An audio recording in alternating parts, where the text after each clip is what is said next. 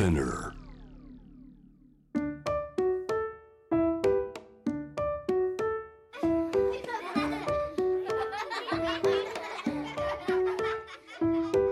みんなで聞こう。描いてみよう。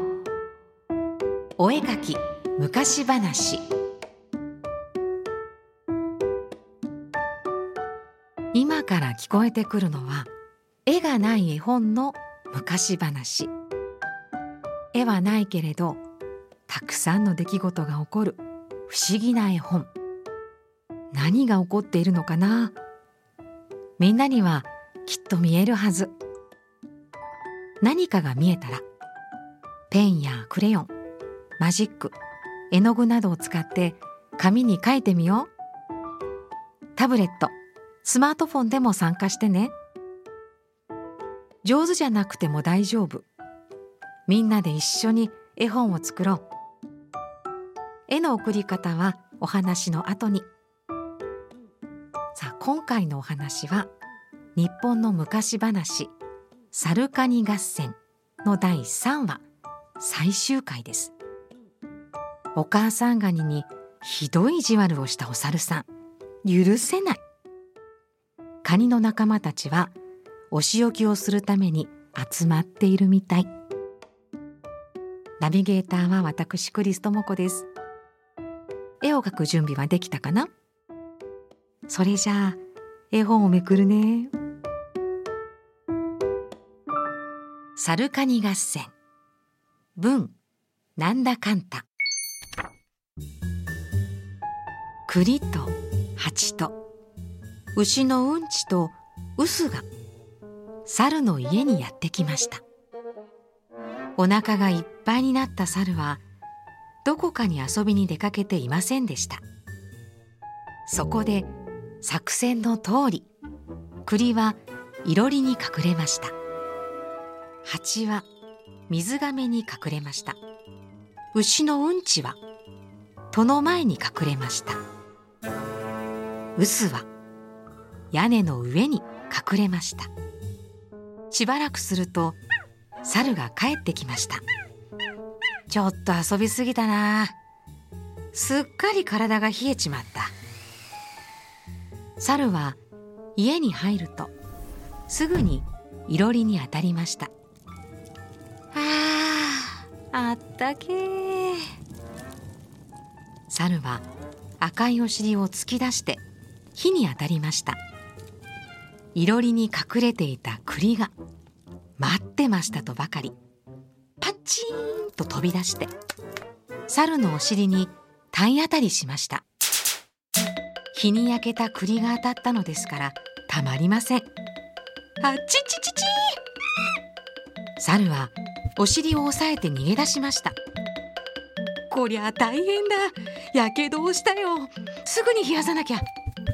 猿は台所まで走ると水がめにお尻を突き出しました。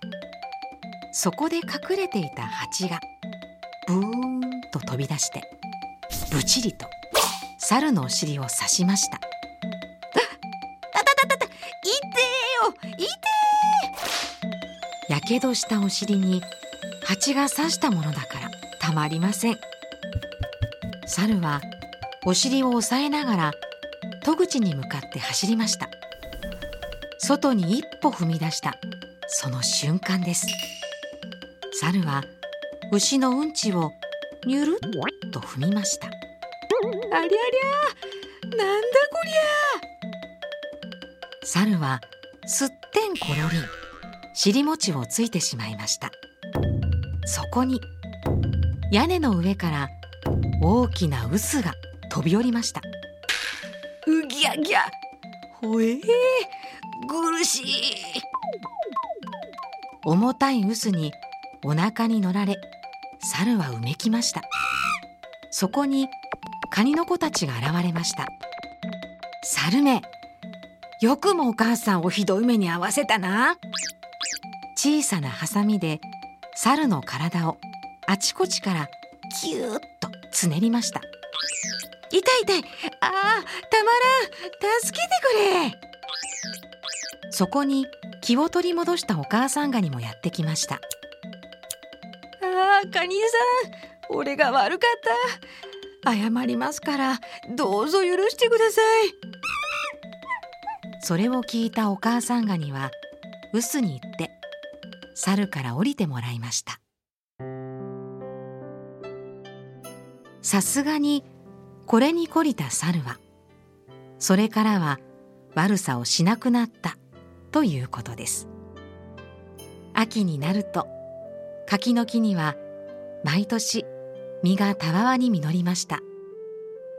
猿は柿の実を取ると自ら進んでみんなに配ったということです。めでたしめでたし。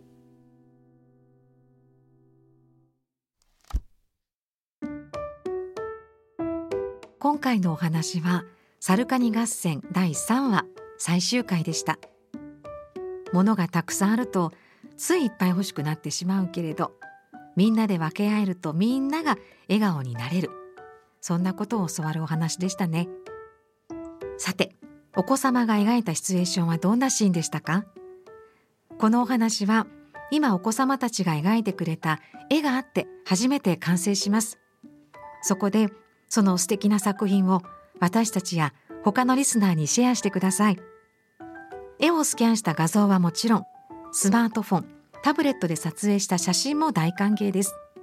スピナーお絵描き昔話のウェブサイトには絵の応募フォームが立ち上がっています。またツイッターやインスタグラムでハッシュタグお絵描き昔話をつけて投稿してみてください。お絵描き昔話はすべてひらがなでお願いします。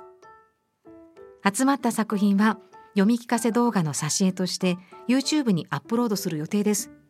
あなたのお子様の絵がこの物語の挿絵になるかもしれません。